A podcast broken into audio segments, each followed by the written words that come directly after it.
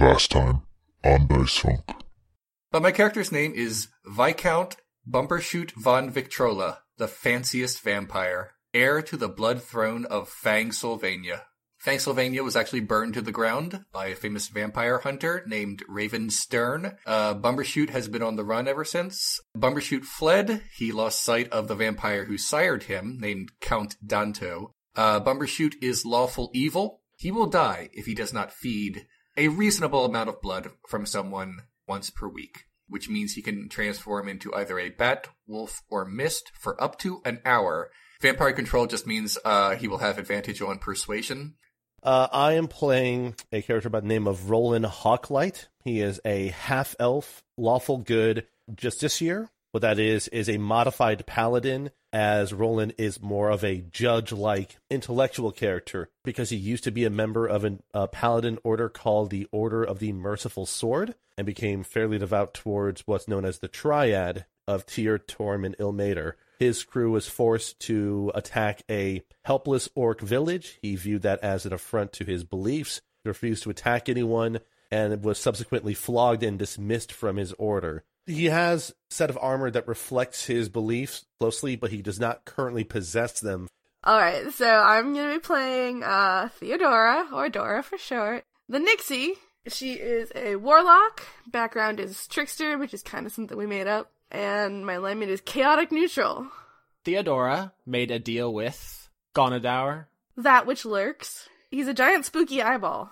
The four gods are the three that Roland as a paladin of, the triad of Ilmater, Torm, and Tyr. Ilmater is the god of suffering, Torm is the god of duty, and Tyr is the god of justice. Yep. And the fourth one is Theodora's patron, Gonadour, or that which lurks.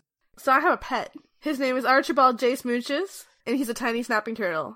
Yeah, I'm playing, her name is Zoe Legrand, and she is a sorcerer. Particularly a wild sorcerer. Wild magic, for all intents and purposes, is kind of just chaotic magic that exists. Every time I cast a spell as this character, there's a chance I may have to roll on a table that could screw everything up. The one thing that I do know that is possible on the sheet is that your character could be DH'd by using this magic, because that is the situation with Zoe. Although she is 19 herself, she physically appears to be only 7. My character does have a horse named Trinity. Much of Zoe's kind of ambition and why she's on this big adventure is that her older sister, Stella Rosa Magnificent, is like a prodigy of magic. She deeply desires to essentially escape her sister's shadow. They're all bounty hunters, and they run a bounty hunting company together. There's a cursed city where all of these people find themselves, and the city is cursed so that once you enter, you can never leave. Whoa, why do you know my name, old man? It's not safe to be out here. Roland and Zoe see that building, Avant-garde, bounty hunting services. Is there like a symbol? Do you guys have a logo? I was going to say a turtle on a shield. Hello, I'm Winifred. What are you? I'm a flumph. Hey guys, what's going on? It's crab day. What are you doing in there, you busy little sausage? There's one thing which catches her eye, which is an enormous tower in the center of Ilium, almost like a lighthouse. It is pure white, and on top is an orb, which radiates magical light from one half and magical darkness from the other. Winifred floats up, and he has a dossier, which he hands to Roland Hawklight, and you guys have a job.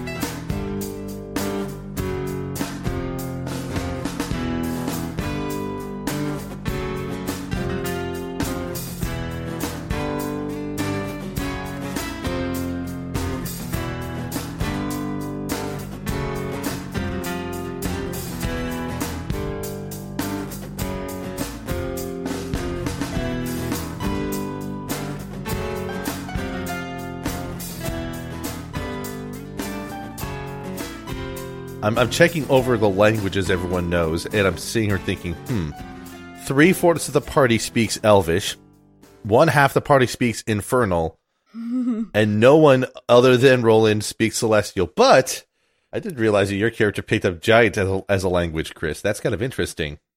Kind of a spoiler, actually. Yeah, so languages were kind of a sub-theme we explored last season, so I'm not super interested in all of that, in repeating ourselves there. So I don't think you're going to have a lot of times where you don't speak the language that other characters speak, mm-hmm. but speaking in their language might give you an advantage or make them... you know, it might change the way the interaction happens rather than being a barrier to any communication. Right. So in the planning stages, Chris gave me a character sheet which said that he spoke goblin or orc or something. Yeah, orc or goblin, something, one of those like monstrous kind of races. And yeah, we talked about that being something that was an effect of wild magic. Like, so she tried to like start a campfire and suddenly she just knew a language. Which I think is a really great mental image. Mm-hmm. But I told him we did orcs last season, so there's not going to be any orcs. I think it would be fun if you took giant. And as you guys found out in episode 1, there are a lot of giants in Ilium. That's because giants have a very strict caste system in their culture. It's called the Ordning. You don't really need to know any of this, but just for your own amusement.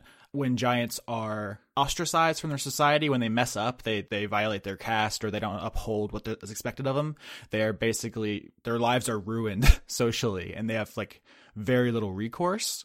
So what happens is they kind of, they have nowhere else to go because most humanoid societies are frightened of them and their own people shun them because of this ordning that they have.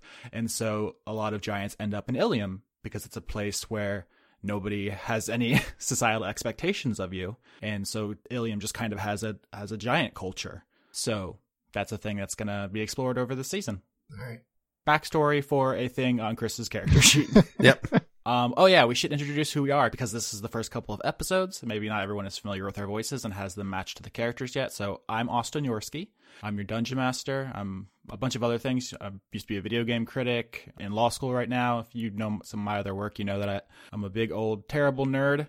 And one of two people on this show are ordained ministers. As we were talking before the program, we realized that, which is kind of fun. So that's me. I guess you can find me at patreon.com/AustinYorsky and on Twitter at AustinYorsky, where a lot of people have been sending me their fan art. Already after one episode, and I just want to shout all those out because they're phenomenal. Of course, we have the Jagenda, who has a pretty amazing piece they just sent out. We have a logo for Avant-garde with the turtle on the shield from Okidokai, which is amazing. Of course, Brian Tracy and Aline coming back every season. Save Arden has a really great picture of Bumbershoot, which is just making my day. There's a lot of good stuff going out there. So if you have fan art, send it to me, and I'll share it with everybody on the social medias, and also we like to use them for title cards when this show gets cross-posted to YouTube. So if you want me to consider using your art for that, let me know. I love to share and I love to shout out. So thank you, everybody. It's really cool. Who else wants to introduce themselves and their character? I guess I can do it real quick. Hi, I'm Leon Thomas. I host Renegade Cut. I'm not going to get into a big thing, but I play a character named Bumbershoot von Victrola. He is a level 6. Rogue vampire. He is lawful evil, and he's very sassy, as we will investigate further later. Bye. I'm Chris Larios, and I play Zoe Legrand, the wild sorcerer, who's a kid, but not really. Also speaks giant. I'm Michael Schicciano, or Skitch, and I play as Roland Hawklight, the half-elf paladin within the party, and you can catch me on Twitter at Skitch Music. I'm Lauren Morgan, and I play Theodora the Nixie, who is a chaotic neutral warlock. And just to be clear, Lauren is not doing the Dora voice there. That's just how she sounds tonight. Oh, yeah. No, that's just my voice, I guess. That you've been cursed by a witch, and now you sound like Dora 24/7. No. Which is lucky for the show. So we're not always going to start exactly where the last episode leaves off because we have the ability to switch scenes. But this is one of those instances where I think it'd be fun to just immediately pick up where episode 1 left off, where you guys are all on the roof surveying Ilium. Your secretary, Winifred the Flumph, has just brought you a dossier on your next mission. He gives it to Roland Hawklight, and he's just floating there with his crazy eye stalks bobbing around. He's all blue and just a total goofer. I love him a lot already. And the rest of you are standing around getting to know each other. Introductions are happening, and I'll turn it over to you now. Roland's going to look over the dossier briefly to see what it says about the situation. It's going to take a bit to read it. It's It's substantial, and the way that's going to work, it's kind of a plot device that if you ever have any questions about the mission you're on, you'll just say, what does it say about X? And I'll just tell you. And we'll also discuss some other options for lore gathering soon. But Roland has very high intelligence. He's able to grasp it all. I do like the idea that an alternate version of this party, everyone is so stupid that basically sorting through that information becomes difficult, but you guys are good. At least it would be like if we were Gully Dwarves, where you have to roll an intelligence check to see whether your character can actually have a good idea. Mm-hmm. And yes, that is actually something from 2nd edition. That's terrible. D&D is fun. Dora's trying to jump to see what it says because she's tiny. And she's like, what does it say? Hey. I will tell you what it says when I get done reading it. Go faster. Do you have Archibald Jace Munches, your snapping turtle, on your head? Like, where does Archibald live? Okay, so in my mind, he likes to sleep in my hood. So, like, if my hood is up, he's snapping on my head. But if my hood is down, he's like napping in like the little pouch it makes. So because my hood is down, he's taking a nap in the pouch zone. The pouch zone is a very good zone. Roland is visibly struggling to keep his focus on the dossier while Dora is, jumping on his head and trying to read over his face, as it were. Dora takes Mr. Smooches out of her pouch to try and put him above the thing so he can see it. Aww. That's very good. I like this image of Dora as a really bad troublemaker that's easy to forget she's dangerous. Here's a question. So how many of you player characters have killed people before? Me, definitely. But I had to have. Same. Yeah, I mean, Roland has to have killed people in the past as well, so... I could do the math and figure out how many, but like, I'll do it like off camera. Yeah, I think the one who might not have, at least not intentionally, would have been Zoe. I'm going to guess. Yeah, she doesn't. If she has, she doesn't know of it. Right. Okay. So that's just a thing to establish at the beginning, because D&D as a game is kind of designed where you're going to go around stabbing people, and I like the context of your past experiences informing that. So 3 of you, even if you don't love murder, you have killed people before, so that's not going to be like a world-shaking event for you. But for Zoe, that still looms as something you'll have to deal with if and when you get to it. I did the math, and he must have killed over 3,000 people by now. No, because he has to kill and drink someone's blood once a week. There are 52 weeks in a year, and he's been a vampire for this amount of time. So I did my calculator, and he has killed 3,016 people at least. Margin of error for people who survived it, but yeah, that's significant. No, he makes sure. So the point is, he has killed thousands of people, even if by some chance some have survived. I mean, that seems a little weird because I didn't realize out of character that he actually has to kill someone to take their blood. I know Leon and I talked about this before. Humanoid bodies contain just an unreasonable amount of blood to drain in one sitting. Yeah. So if Victrola kills someone every time, that's a conscious choice. Oh, yeah. Oh, it is. Oh, and I would assume that in Ilium, that's a bit harder to pull off given how small the population is. Mm-hmm. Yeah, we're going to deal with that in a number of ways. Last season, we had level up scenes, but since you guys have all reached a level where you've kind of established what your characters do, instead we're going to have downtime scenes. So between the bounty hunting missions, it's like, how do you spend your rest of your day? And that's 100% the first thing we're going to do with Victrola is, how do you pull off the feeding? Are you seen? Do you feel bad about it? How do you pull the wool over? At least Roland's eyes, because he would not be okay with you doing that. Oh, okay. It's gonna be very interesting. I'm gonna say that Bumbershoot does not reveal how many people he kills, and also, like, in terms of like whether or not he kills someone, I'm gonna say it's just tradition among vampires that, like, the idea of like saying, "Oh, can I borrow a cup of blood?" is not a thing for him. I mean, I was working under the assumption that although Roland knows you're a vampire, he thinks that you have it somewhat maintained and that you have like a classy like arrangement with somebody or something. He has never done it in front of them. You're keeping it on the down low, and I think if there's going to be friction between your characters, it'll be when it is revealed. However, it should be noted that part of both Bumbershoot's backstory and also Theodora's backstory, she knows he goes in because he tried to drink her blood, but it was gross and swampy. And that's how they became friends. Yeah, so it should be probably noted that Dungeons & Dragons is a narrative game, a collaborative storytelling vehicle, and death is real and on the table. And this isn't a meat grinder campaign where I'm going to be throwing combat challenges at you just to see if you can win. Mm-hmm. But if something pops off and things go sideways, your characters are in very real danger and you can die. Mm-hmm. And that's something I like about our show is that we don't pull any punches. And if death is interesting, it will happen. So I just want to put that out there that Bumbershoot can be Bumbershoot, but there are consequences if he gets caught. And that's something you just, your reputations personally and as an organization are something to keep in mind as we go forward. Okay. All right. So anything from Zoe? She's just kind of standing around staring at the... Well, she was kind of led up there, and this entire time she's sort of just been following Roland around. So I imagine she's probably just like off to the side, probably like leaning up against a wall with like her arms and legs crossed, doing that kind of like I'm cool pose. Like she's just trying to like nonchalantly be like, yeah, I'm just kind of hanging out. Nothing weird about this. Carry on. So some of the notable landmarks that you see, Zoe, when you're trying to act cool and like you're not impressed, besides the spire of the lighthouse, this just white tower in the middle of Ilium with the orb on top, there's also an inn you see, which has a lot of activity in it. That seems to be like a social spot. There's also like a spooky kind of mansion that is on the highest hill. You guys are pretty high in elevation. But there's the highest point ground-wise. Obviously, the highest point is the top of the spire. But on a higher hill, there's kind of a spooky mansion. I'm going to make a map. Nice. Yeah, we already got fan art for your guys' logo. And so we get a map, and then we don't have to do any photoshopping. We don't have to do any MS Paint adventures. Mm-hmm. All right. Bumbershoot goes over to Roland and says, "What does it say, you goody two-shoes?"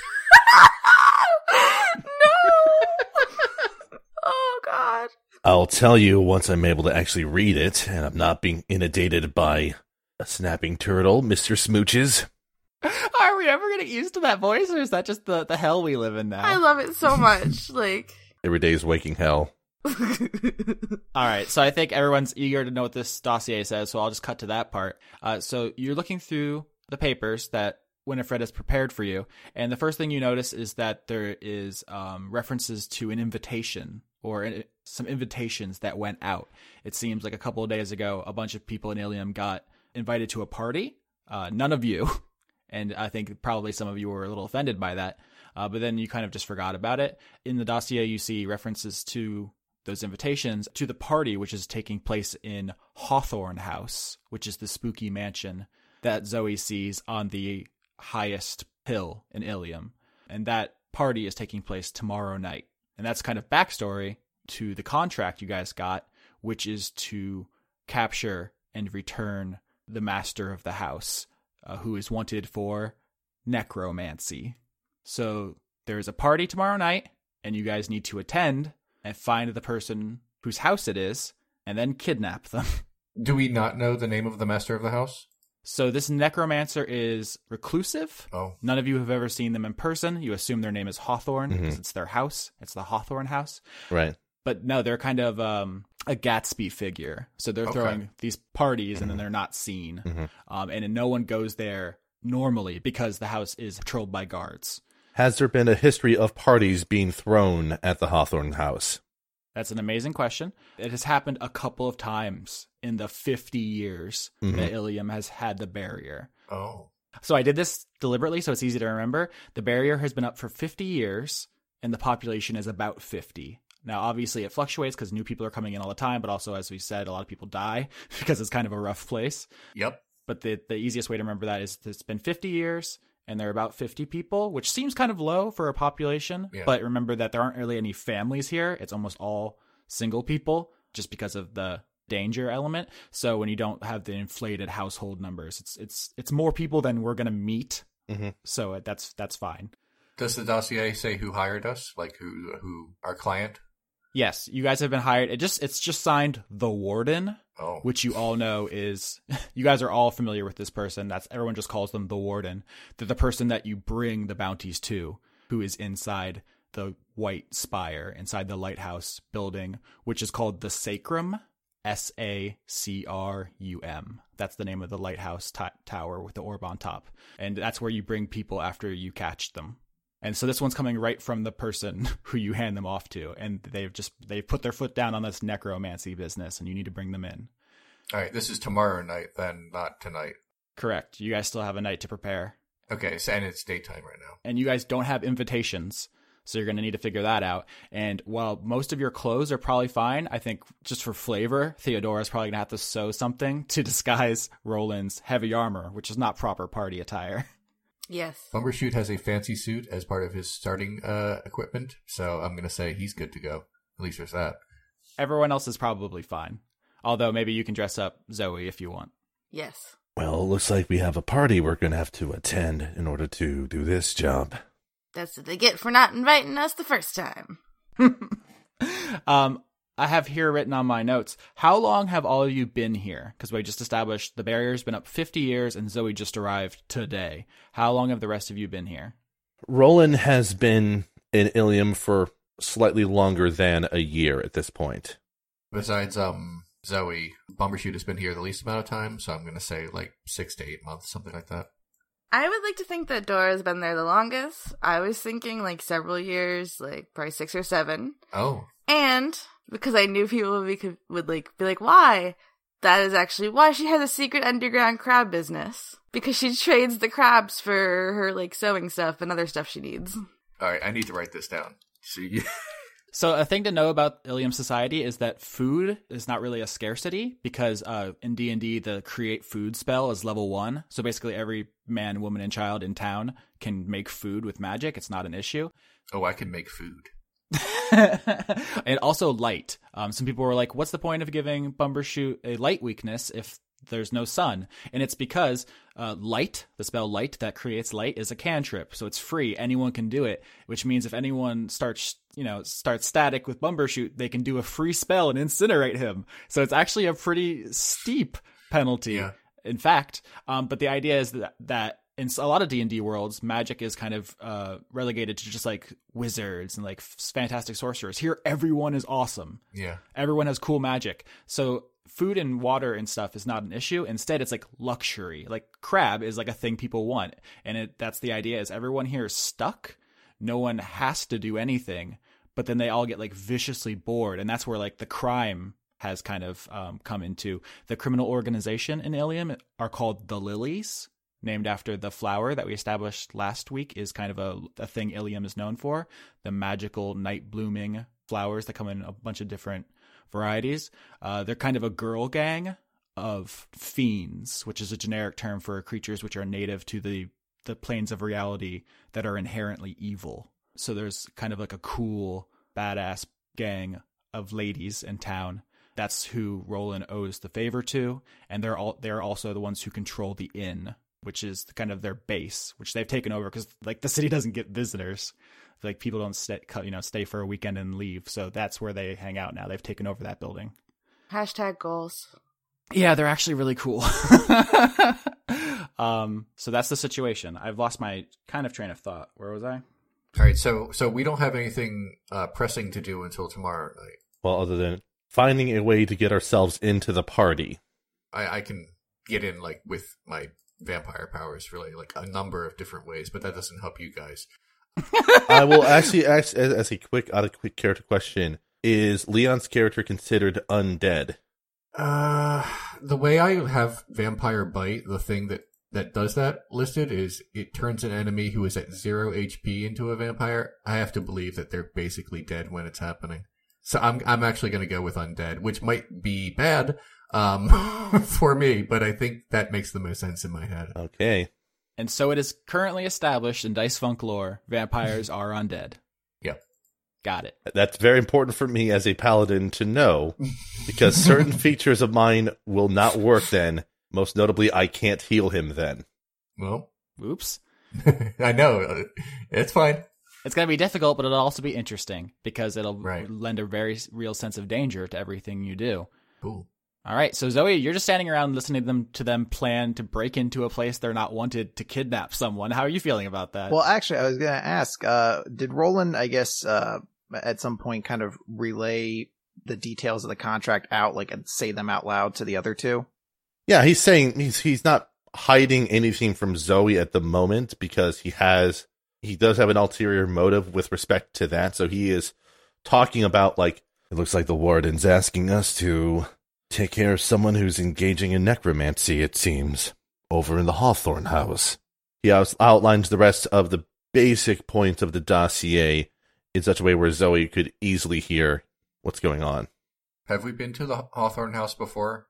None of you guys have been inside. As I said, it's patrolled in such a way as that would make it dangerous under normal circumstances. Okay. But I imagine you guys have seen it. Like, you've walked by, just, like, cased it from the outside. There's a fence that goes all the way around it, kind of a tall, Gothic, black, wrought iron fence, which is climbable, but you probably would be spotted if there were people in the area. It's not like... getting in will be an issue. There's like, a gate that could be open. Have we seen the invitations? You guys have heard about the invitations. You heard people say that they got one. I don't know if any of you have seen them in person. So, like... nobody could, like, forge them. There's no wrong answers in D&D. It's all a fun story we're making up. So if you want to try, the answer to can we try X is almost always going to be you can try. When Roland basically gives out that information, Zoe's going to kind of pipe up. She's like, so wait, you guys are bounty hunters? That is correct. We are effectively one of the few arms of the law that exist here in Ilium. We're the best, baby.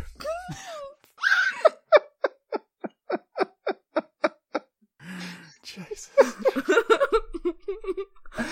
Bumbershoot better be the best, both to justify that accent and also so that it makes sense that Roland puts up with him. He really does, because I have no idea how Roland's going to be able to help him at any point anymore in the game. Yeah. Because none of my healing can help him. It must be just that his stealth capabilities, because he can turn into mist and stuff, and he can basically purple man mind jack dudes, which are things that Roland would never and could never do. So he's like a useful, like, necessary evil for now. Mm-hmm. I'm already getting waves of disdain between the characters, which is sustaining me in a real way. Zoe's gonna say, "That's awesome! Can I join?" Yes. Sweet! Winifred looks at Roland and with his crazy eye stalks flapping around, and he's like, "You think this is a good idea, Master Hawklight?" "That one is more capable than she seems," Roland just says, pointing to Zoe. "However, I don't know how capable she is to be able to help us out as effectively." "There's one way to find out." "What are you thinking?" "She should join us on the mission." "Yeah, I should join you on the mission, then I can prove myself." Yeah. "That means we need to find not just 3 invitations, but 4. Technically, couldn't Bumbles, like, mist in? And then I could use magic to also mist in, and then really we just need 2. Bumbles cannot mist in. He can't. Oh, because he has to be invited. He has to be invited into the house. Yeah. It's a whole thing. Well, I can mist in. I don't know what the 3 of you are going to do. Peace, losers. Fog. I mean, I could technically use magic to get in, too, provided certain situations present themselves. That's what I'm concerned about. Have you... Well, I remember vaguely you talking about this last time we met years ago. Has it still been a problem? I swear I don't remember you. Were you like a teacher? Or did I go to school when you were a teacher? I would propose that we each do a small test of your capabilities to make sure that you are able to help us and not be a hindrance, Zoe. Sure. I'm going to ace the shit out of your tests. I like the enthusiasm, at least. Winifred goes, "Language, please." It's good. I will point out that she's older than she appears to be.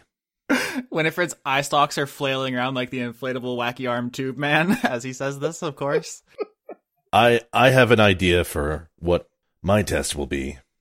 Smash cut to the first test. That's how we're editing this show.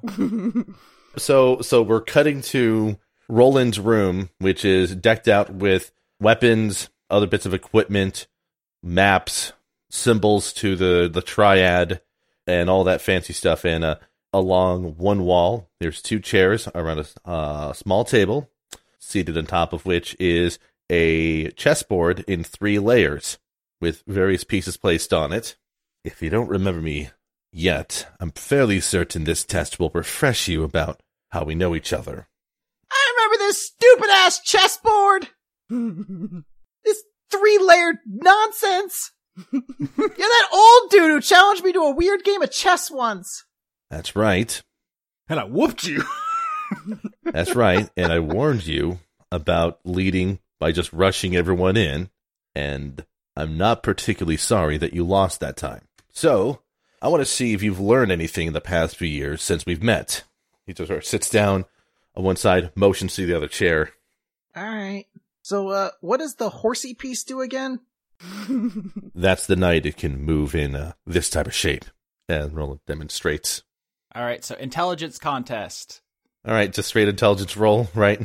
Unless you guys want to do best of 3 or something. Well, that's not great. I mean, there's... All right, never mind, it's lower. I forgot I have a negative to intelligence. It's a 4. That's what I rolled. Okay, 16. Let's do best of 3 just to see kind of what happens there. So we got a 4 versus 16. No, still not great. 10 versus 21. Jesus. And one more. It's over. 11. Getting better. 11 versus 12. I mean, that's not how best of 3 works. Yeah. I wanted to do 3, just yeah, it's good role play because it shows that you utterly dominate her beyond a point which is required to win. you basically just keep going when you don't need to. I will point out, though, is that each of her rolls were successively better. So it was a 4, then a 10, and then 11. And Roland was a 16, 21, then 12. So the last one was actually close. So I'd like to think that they did 3 rounds, and then the last one, like, Zoe actually pulls some stuff and gets an upper hand for a period of time. Yeah, let those dice help tell the story. So the chess game, you win pretty handily, but she shows improvement and lateral thinking along the way, which I guess you're impressed by. Well, that settles that at least. Does it? You whooped me 3 times again. Yes, but you should notice that the 3rd time you actually were trying to establish a decoy tactic using the wyverns in the sky.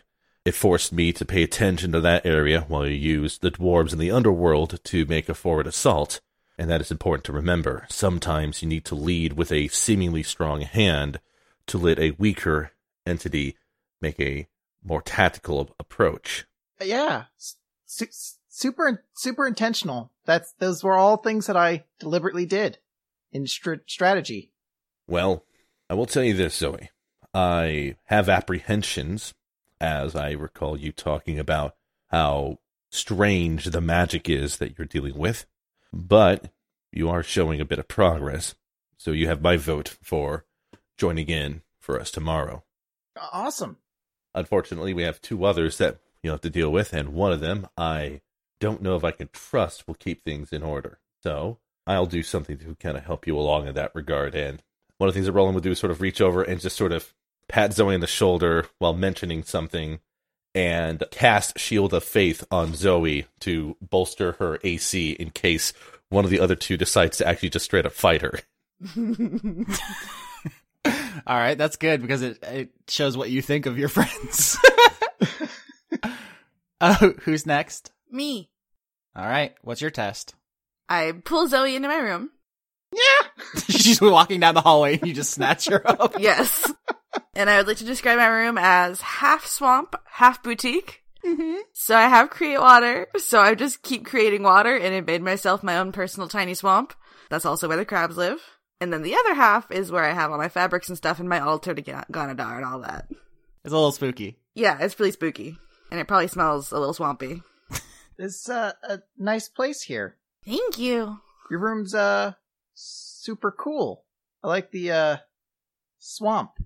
Yeah, it's like my own personal taste of home, but in a room instead of a real swamp. It's totally just as good. I totally don't regret that. But so what did Roland make you do? Did he make you do the dumb chess thing? Yeah. He tried to make me do that. I just threw it at him. That's what I should have done. Yes, I'm so excited. Okay, so. You have my vote anyway, but we have to do this stupid test thing because meh. So, what I want you to do is I want you to come up with a really, really fun way to prank Bumbles because he gets really upset really easy and it's really funny when he's mad. So I need a solid A+ prank from you, okay, Zoe? Wait, the older guy? Yeah, the one with the mustache. He seemed kind of angry. You sure it's all right to agitate him? Yeah, it's okay. I mean, don't I need his vote too? Just tell him it's my fault. He'll believe it. Okay. He doesn't like to get dirty, and he doesn't like noise. So I'll let you deal with that. I'm going to say Bumbershoot is just in his room. Unsuspecting. He's sitting in a chair with his back to the door, so when she comes in, he can dramatically turn around. Yeah. He's just sitting quietly. I'm going to say he's reading a really old book. I'll decide what it is later if it's important, but that's what he's doing right now. All right. I think I have something. Okay. I don't even want you to tell me. I want to be surprised. Okay. I'll follow you. I'm terrified at what's about to happen. All right, so I think Zoe will... No, your room... You said your door was, like, all black, right? Yeah. It's a black door with, a scary handle. It'd probably be pretty easy to pick it out. Yep. And she'll probably knock on it, trying to avoid the scary-looking handle. Hello, Mr. Bumbershoot? Bumbershoot, turns around and is like, what? It's Zoe. I needed to speak with you about the test to see if I can get into the group. Oh, he just sort of grunts and stands up and opens the door. Hi. What do you want? I have to do a test with you to see if I can get in. Is it my turn already? Yeah. Dora peeks out from behind her door and gives Zoe thumbs up. Is there something you wanted me to do? I was going to see if you can resist my vampire control. Wait, what? You're a vampire?! Obviously. I'm so terrible. I feel like Zoe, in her own mind is like, why am I pranking a vampire? If something happens, I will have a way to help out here, so. Yeah, Dora's, right there, too. Sure, so, what's entailed with that? Basically, I look into your eyes and tell you what to do, and we'll see if you do it. Oh. Yeah, sure, okay. I thought that would involve a lot more biting and bats. Just out of character here, we set this up as something that would be on NPCs. So how you react to it is going to be entirely up to you. It's basically I do persuasion and I get advantage on it. Zoe will do a wisdom saving throw to resist your vampiric control, and we'll see who wins this contest. Roland's within 10 feet of Zoe, so she actually gets a +4 bonus to the saving throw. Yeah, paladins inspire everyone around them with their religious fervor. So there's just an aura of Jesus around him. 27. Oh, God. Holy cow. Oh, my God. I think you have to crit to win this, huh? Oh, no, that didn't happen. That is not high at all. 27 to 8. No, cluck like a chicken. Pika! Dora's gonna say, abort! And then throw a mud ball in Bumble's face. Okay. Roll to hit me. All right. Oh, God. Oh, it's my first roll. Oh, my God. 12. My AC is 15, so I'm going to say Bumbershoot matrixes out of the way. Heck!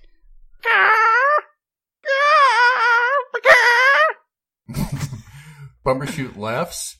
Then says, you better clean this up. No!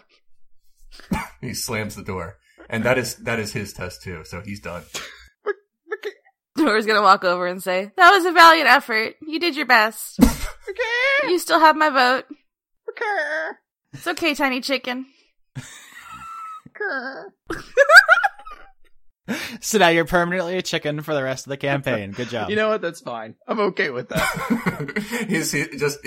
His command was cluck like a chicken. He doesn't have to keep doing it. Once is enough. Oh, okay. It's over now. You're not stuck as a chicken. It's not that powerful. Otherwise, he would basically be God. So we can't do that. for humorous effect, that's how that works. But remember, persuasion checks are not mind control. Usually you still have to be actually persuasive and convincing. But that was just a fun little vignette we did. So it looks like 2 people have voted for Zoe, despite her not really passing the second 2. It didn't really pass any when you think about it. You flunked. Does Winifred have one? Roland wasn't trying to see if she could beat him, just if she got better. So she did completely pass that one, actually.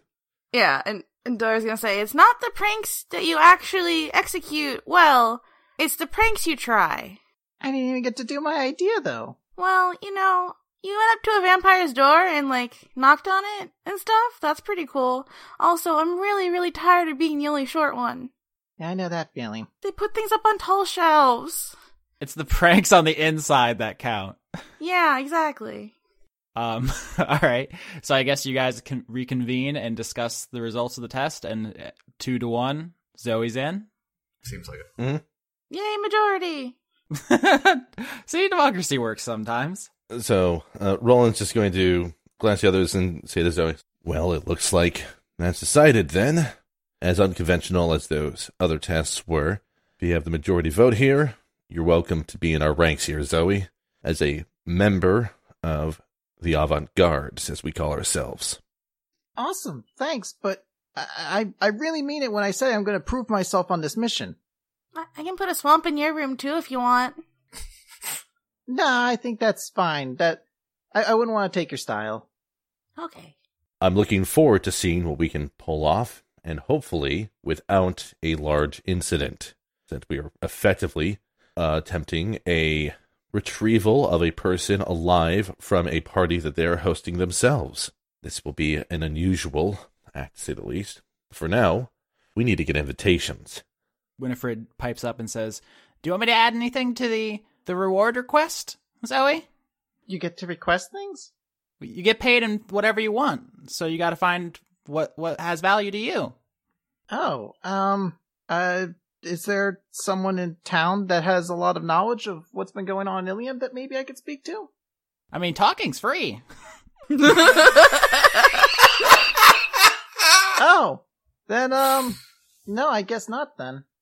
So out of character, no, Zoe took some spells which require spell components. Super quick crash course in D&D spellcasting.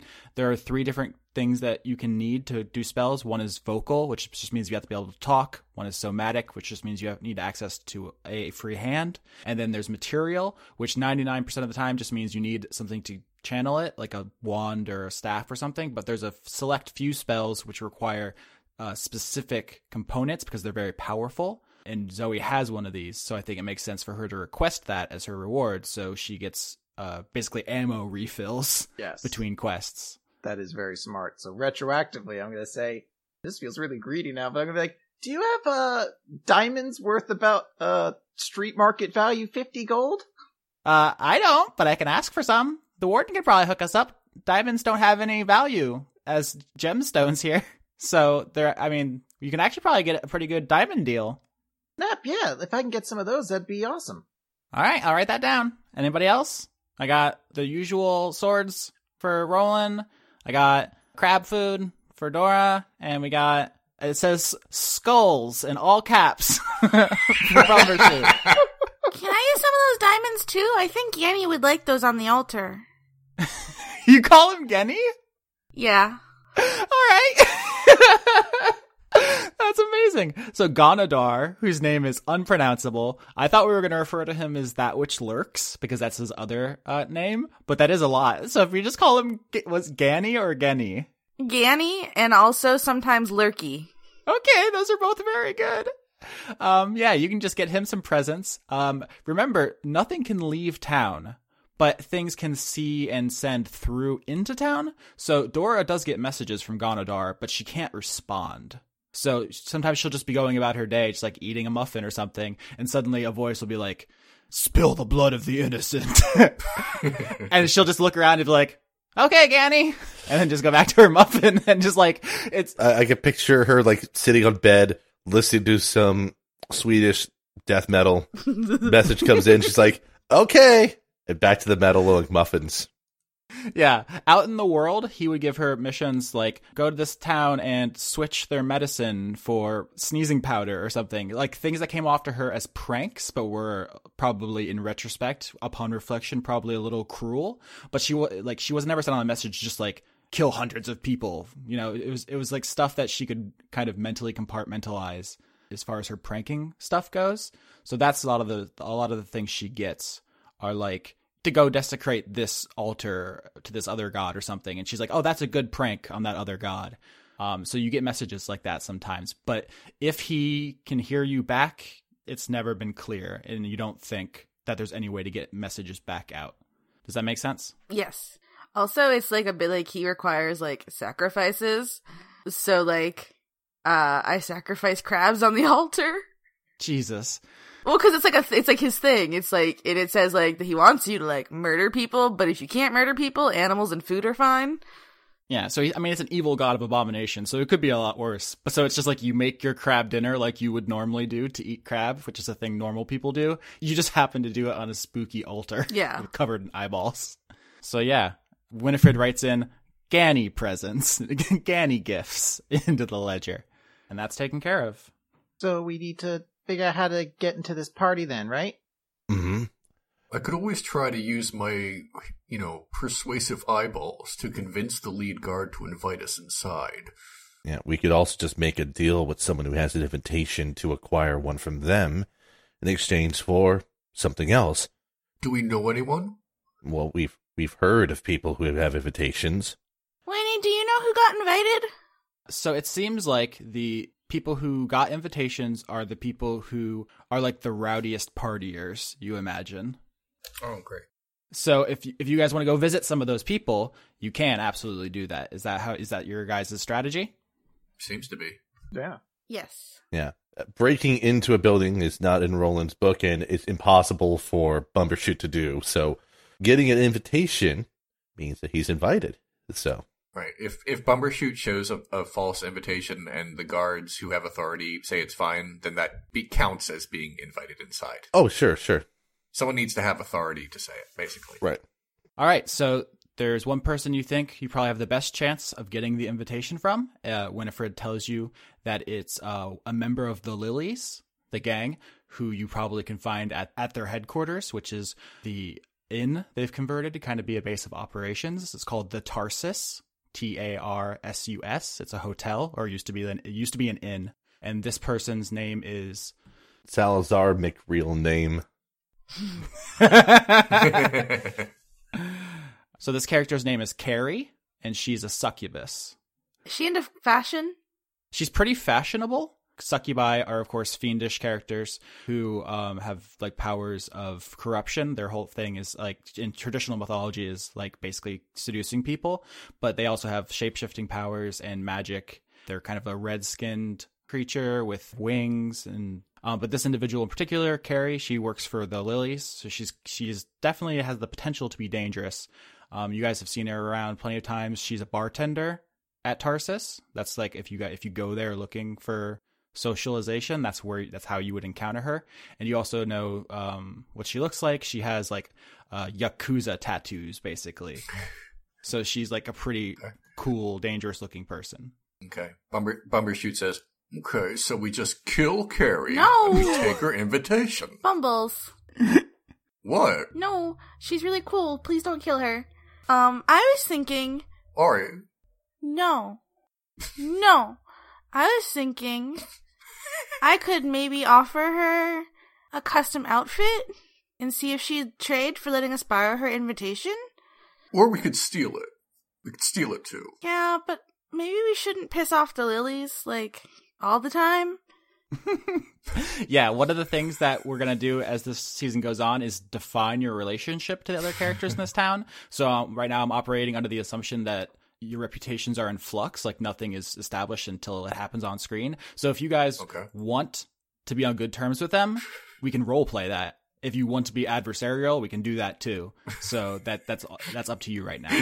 So if you want to define your relationship by robbing this person or killing them, then the Lilies are definitely going to be hostile to you going forward. That's just what he would say. But yeah, he sort of like resigns to, yeah, all right, fine.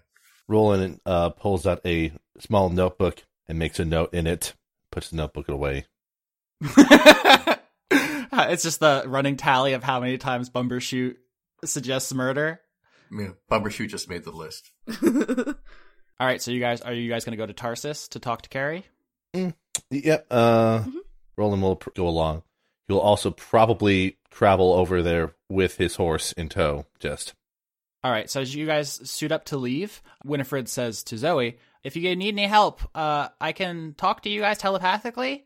Winifred puts his tentacles on the orb, the crystal orb on his desk, which kind of looks like a fortune-telling ball, and says, this amplifies my telepathy, so I can hear you farther away. All you have to do is open the line and say the password. What's the password again? What's the password? The password's pineapple. Oh, God. Got it. Pineapple. Pineapple. Yeah, do I just shout it or think it? Just think it. You don't need to say it out loud. We had that mistake a few times, and things got particularly weird. But what if I'm thinking about pineapples independently of trying to talk with him? If pineapples are a relevant part of the conversation at the moment, you can say it. Just don't randomly blurt out pineapple in an inopportune moment. Now I kind of can't stop thinking about pineapples, though. Every time you guys say or think pineapple, the orb on Winifred's desk lights up. And at this point, you're like, what if I say pineapple or think pineapple? And it's just strobing. Well, someone offers me a pineapple. It's just going bananas now. It's like a rave. We might have to change the password. You guys are thinking about pineapples too much. Wouldn't be the first time. Okay. All right, so you guys head out. The Tarsus is at one of the lower elevations in town, so it's everyone kind of funnels down from the hills that their houses are on to go hang out there to drink and carouse and be rowdy. And you guys can see that a lot of people have gathered right now. It's pretty busy, so you're not going to approach unnoticed. Mm-hmm. But yeah, it's rowdy. There's people outside. They're looking at you. You can hear them whispering about the new kid and like, man, Roland really snapped up that kid right away. What's going on here? This is weird. They're talking about you behind your back, basically. Yeah. Roland just sort of shrugs it off as he walks by. Dora gives them all dirty looks and does the thing with the fingers and like points at her eyes and then points back at them. Okay. It's very good. Roll for intimidation, not because this is like a conflict, but because I want to know how people think of Dora. Okay. Are they intimidated by you? Are you a dangerous presence? I have a +6 to intimidation, so probably. Damn. And I only rolled a 10, but I mean, if you're gonna worship a god of abominations, yeah, you gotta have like something. So with a 10, that's average, perfectly average, which means just as many people see you and roll their eyes as kind of look back to their drinks like, I don't know if it's worth it. She's a little spooky for my taste. But you guys walk in, and what used to be a hotel lobby is basically now part bar, part floor show. Like there's people in there doing all kinds of hustles and grifts, trying to cheat people out of whatever they have that might be of value. You see Carrie at the bar. She is a succubus, a red-skinned fiend. She has like pretty much like full-body scary tattoos, and she's pouring drinks, but she's not like scandalously clad in the way that incubi traditionally are. She just looks like she's at work. I'm going to assume that we've been here before since Bumbershoot is just able to walk right in. Oh yeah, you guys are welcome. Okay, cool. So I want to say Dora rolls up to the bar and goes, Carrie, baby, how's it going? Hey, Dora, is the crab day still? You gonna get my order? Yeah. Winnie's feeling that right now. Trust me, I have some primo crabs this week. Okay, you're gonna really like them. But I was hoping we could get a favor from you. For the right price, I can find you just about anything. What do you need? Okay, so we need some invitations to that really fun-sounding party tomorrow night. Oh. Whew. I think the boss kind of wants me to go. Okay. Here's what I was thinking. Mm-hmm. Maybe we could just, like, borrow it to see what it looks like. And I can make you just, like, a really great outfit, okay? You know what I'm saying? What kind of outfit? Whatever kind of outfit you want. We can collaborate. Just do like a fun little fashion project. Yeah, you can come over, you can pick out fabrics, we'll do all that. I just need to hold on to your invitation just for, like, a little while. And you can totally have it back before tomorrow night. Persuasion check? I think I also have +6 to that. Yeah, warlocks are charismatic by nature. Oh! I crit. Wow. First crit of the season. There you go. She actually just, while you're explaining your plans for her outfit, she just pours you a drink reflexively and just slides it over to you.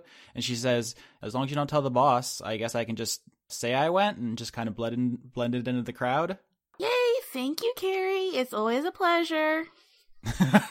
You could just keep it on the DL and we're good. Yeah. You know I can keep my mouth shut. Can you? Yes. I figured that while this is happening, eventually Roland is sort of walking up towards the bar. Trinity is outside, and he's pretty sure no one's going to mess with the horse. No, a lot of people regard you negatively because you're a religious symbol in a town of a lot of people who are selfish and dangerous. Nobody would just attack you in broad daylight because they know that not only are you strong, you have strong friends. And so if anyone was going to steal your horse, it would be a more subtle operation than just nabbing it outside the bar. Also, if they stole my horse, I could just summon a new one. That's so cold. Trinity's like, come on, man. It's the same horse if I summon a new one. That's the best part. Oh, wow. Because it's like find familiar. It's just find a steed. It's amazing. That's a very fancy horse. He's walking through. If Zoe wants to walk with him, he's probably going to go just straight up to the bar where Carrie is, while she's chatting up with Dora. All right, so Dora has an invitation. I was always just letting Roland take the lead on this right now, because this is all kind of overwhelming for her. Everything that exists in this town, basically, is stuff she's not seen before. Mm. Like, I think the very notion of even seeing, like, a succubus is sort of just like... And the same day that she's also met a flump and a vampire for the first time, and a Nixie. I'd like Bumbershoot to telepathically talk to Winifred. To ask, I mean, this was like our easiest get for an invitation. I mean, she crit on it. There's not much I can do. No, I know. But what I'm saying is, like, this was like the one that we sort of know this succubus. But does Winifred know of any other whoever else got invitations? I was gonna say, what is the invitation made out of? The invitation is it's almost like a business card. It's like a really tasteful, small black piece of paper, which just says Hawthorne House. Tuesday night at 9 or whatever, or if we're gonna, which we could make up fantasy days, Blurn's Day, Torm's Day, but yeah, it's really like laconic. It doesn't have like clues on it. But you also, Roland, you have a really high passive intelligence. I think you would pretty quickly realize that it has some sort of magic to it, so it's not just a piece of paper. Your Arcana tells you that there's something more to it than just the paper. Mm. So forging it is not an option. Yeah, that's what I was asking. All right. Does Winifred say anything about who else might have invitations? I feel like your message is missing something. Pineapple. Oh, I'm sorry. I thought I misunderstood. Pineapple. Pineapple. Hello, Master Victrola. Who else has an invitation? I think Blood Mountain does. Okay. Does Bumbershoot know who Blood Mountain is? Yes. Please tell me who Blood Mountain is. Ishmael Blood Mountain is a stone giant, and also the one responsible for building the Avant-garde headquarters. Hmm. Are we bros? This strikes me as a character that you guys are going to be deeply into. Roland is going to kind of pursue the same line of dialogue, but he's going to first whisper to Zoe something. I'm going to introduce you to this person. I want you to see if you can persuade her into telling you about anyone else who might have an invitation, all right? Yeah, absolutely. All right. Here we go. Then, like, Roland sort of walks up to the bar with Zoe following along, probably, and then says, Hello there, Carrie. Hey, church boy. Nothing too crazy going on here, I take it. She just pours you a drink reflexively, even though she knows you're probably not going to drink it, and just slides it to you. I wanted to introduce you to a newcomer to the town, actually. Yeah, everyone's talking about her. She's right here. Hi, I'm Zoe. And she's going to extend her hand out. Carrie shakes it and kind of laughs and says, It's not a great place to be lost, kid. I'm not lost. I wanted to come here. That might be worse. It's Carrie. She's actually really cool. It's all cool. Yeah? Oh, yeah. How cool? She's real cool. Yeah, I'm cool like the other side of the pillow. Yeah, I mean, what's cooler than being cool? Being ice cold? Ice cold. All right. Oh, my God. We're soulmates. She pours you a drink, too, unthinkingly. She just can't help it. Does she? Yeah. I like to think Zoe's going to, stare at this in wonderment for a hot moment. Uh-huh. Of just oh, I can have this? She, double takes and goes, I'm not your mom. Yes. Taking his drink. Can't stop me. Is anyone going to try to stop Zoe from drinking? Dora wouldn't even, no. Bumbershoot wants to see how this goes down. No, because Roland has a contingency plan if this goes bad. All right, so I guess Zoe does a shot. Bumbershoot looks over and just kind of smiles. This is the first time he's cared about this character. Constitution saving throw. You're not going to be immediately drunk, but I want to see how it hits you because it's not a pleasant experience. 15. Oh. All right. Actually, it's even higher than that. Yeah, and remember, if you're doing a saving throw near Roland, you get a bonus. Yeah, you actually rolled a 22 on that. Ooh. So it's a lot, your first drink, but you handle it like a champ. You are 19 mentally after all, so any discomfort you are able to hide, basically. You feel like you look really cool. Dora's going, shots. Just flip the shot glass over, super, yeah, that's done. All right. What do you call that one? Jesus, now I have to make up a drink. We call that one the Balrog, which used to be a D&D creature, by the way, before the token estate was nope. Nope. Please don't. But yeah, so I think Carrie is endeared to you. Thanks for the shot. You'll pay for it eventually. I'll throw some extra crabs in your bucket. Hell yeah. Carrie, I was actually hearing there's a pretty fun party coming up tomorrow night. Did you know any way that I might be able to get in as, a newcomer? So are you trying to get into this thing? Is it going to be, way danker than I thought? What's going on? Is this thing lit? Is this lit? You're not telling me? I think it's going to be lit when we're all there. I mean, the only other person I know who has a ticket's the boss, and I think she's going to want to scope it out, so I don't have any leverage there, guys. Sorry. Who was the person who sent out the invites? I assume the person whose house it is. Yeah, I don't think you can invite someone to someone else's house, right? I guess I just kind of took that one on faith in retrospect. Any chance I could talk to that person? The person whose house it is? Yeah, see if I could get an invite since I wasn't here when they first got sent out. Oh, I've never met the person whose house it is. I guess Hawthorne? I don't know Hawthorne. I mean, you could check with them if you want. All right.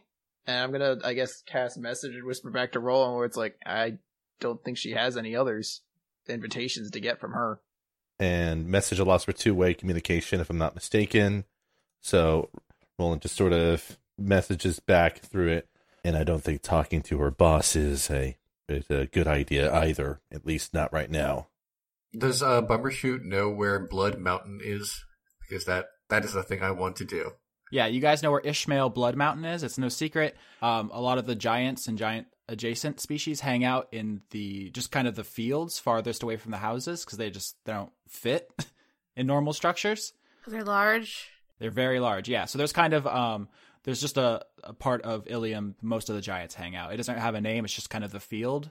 It's just the picturesque, rolling British countryside part of Ilium. So that's where you'll almost certainly find Ishmael Blood Mountain. Okay. Bumbershoot wants to go there. All right. So you guys leave Tarsus. You get a bunch of looks, but nobody starts anything. And your impression on Carrie, the Lilies weren't exactly sure how they were going to react to a child showing up. But then you guys were nice and accommodating and cool and friendly. And so they seem like things are fine. So that's kind of diffused if it was going to get any weirder.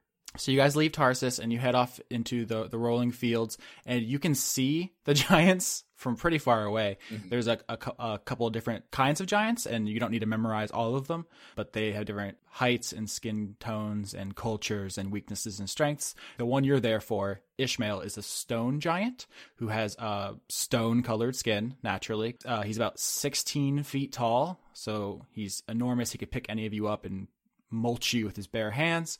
A couple notable features about this person. One is that you've never seen him without his pipe. He has a big, what was to you is essentially like a campfire-sized inferno with him at all times, but to him it's just a smoking pipe. And he also has two pets, which are also always in his company. Right now, they're just kind of sleeping near him, and comparatively to you, it looks like a dog and a cat when you see them next to him. But compared to you, they're very large, like mythologically large, bigger than a cat and dog could possibly be. And the cat is named Pip, P-I-P, and the dog is named Starbuck. And they're both sleeping in the grass next to him as he's sitting there, kind of legs crossed, smoking, just contemplatively as you guys approach him. Bumbershoot wants that invitation, so he sort of like marches towards the front to take the lead, and he says, Blood Mountain, how's my favorite giant? Hey, dude, what are you guys doing? Oh, well, I heard something. Maybe it's true, maybe it's not, but are you going to that party tomorrow night? I took a look at the house, man, and I don't think I'm going to fit. It's just kind of an ergonomic impossibility, if you know what I mean. Oh, I understand that all too well. Well, you know what? I'll be happy to take that invitation off your hand. May as well put it to some good use. I mean, that does make sense. Otherwise, it's going to go to waste. You guys can hook me up with some crabs? Of course. Nice. Thanks, dudes. Yeah. All right. You don't even need to make a check because this person just likes you. Yes. We are friends with a giant. He takes an enormous hit off his pipe. And then in a cloud of smoke, hands you another invitation. And it's so small compared to his little fingers that it like gets lost. And you have to like look through the grass to find it. All right. I'm putting it in my equipment list. So we're getting there. Ishmael says, how come you guys never visit me just to like hang out, man? Oh, shit. Oh, I didn't know we were invited. Yeah, man. The field's for everybody. Oh, okay. Also, I'm kind of tiny, so I sometimes worry you can't hear me very well.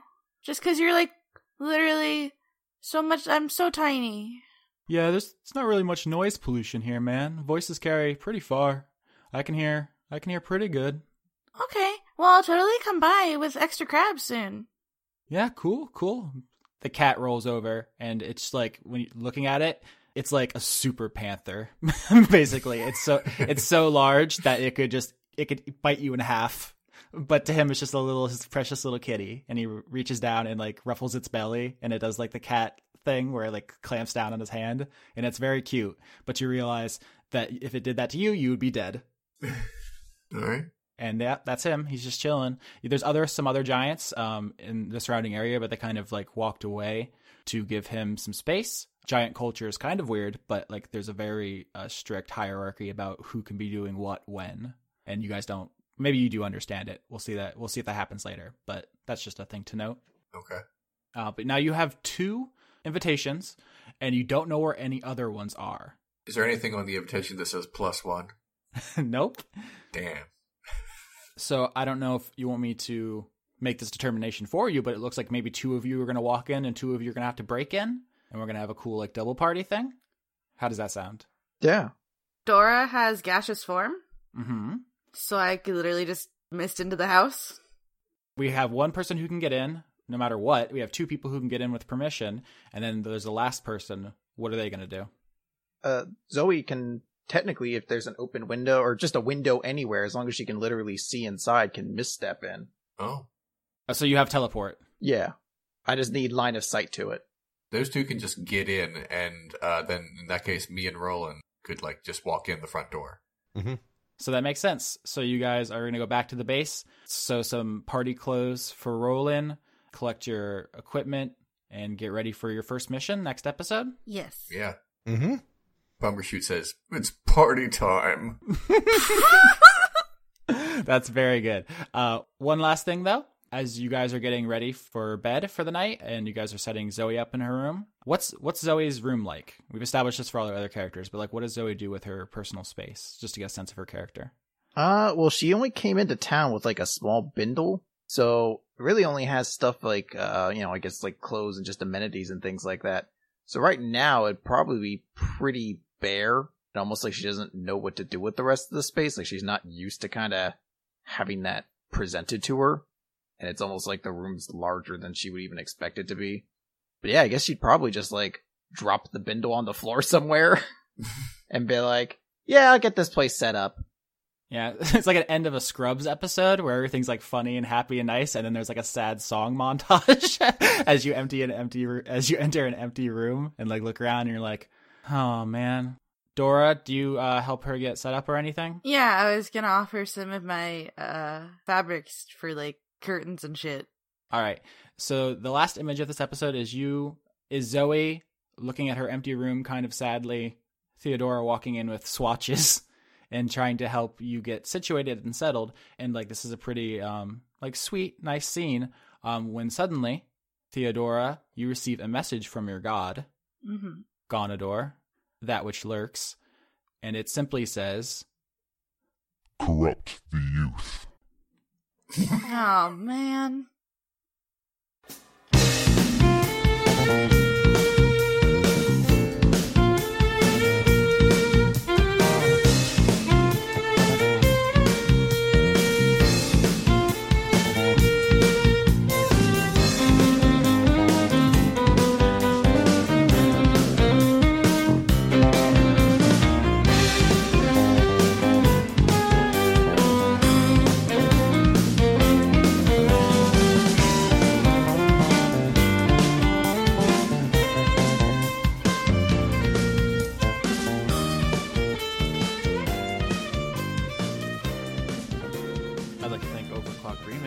Music, including Acoustic Jam at the Lucifer Alpha, an arrangement of Biohazard from Snatcher, and Simply Be Grooved, an arrangement of Simple and Clean from Kingdom Hearts. Executive producers for March 2017 are Kirsten Haslinger, Acceleris, Joseph Timbrello, Andrew Grothin, Jade, The Cult of Gorfanax, Irving Royale, Finch de Jong, Arjun de Koning, Tarka, Luke Powers, Michael Goodell, Brent, Josh Mosier, Indigo Van Dane, James Bevan, Allison Ansell, Sydney Marzing, Just a Jester, John Potts, Kevin Dobbins, Sevarden Akrasimova, Carl, Brady Warner, Kitty Foe, James Neely, Eugene T, Marissa Donaldson, Melanie Joe, Lana Seawolf, Toby Gleason Stack, Ruby Offer, Matthew Weber, Sarah Hanley, Melissa Booker, Cameron Abbas, Dylan, Gary Sayon, Anna Stuhlfarer,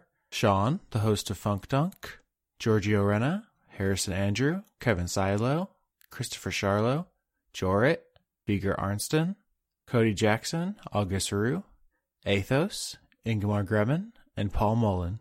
If you'd like to join this list, you can support the show directly at patreon.com/Austin Yorsky. And you can support Leon directly at patreon.com/Renegade Cut. And you can find Chris at patreon.com/weekly manga recap.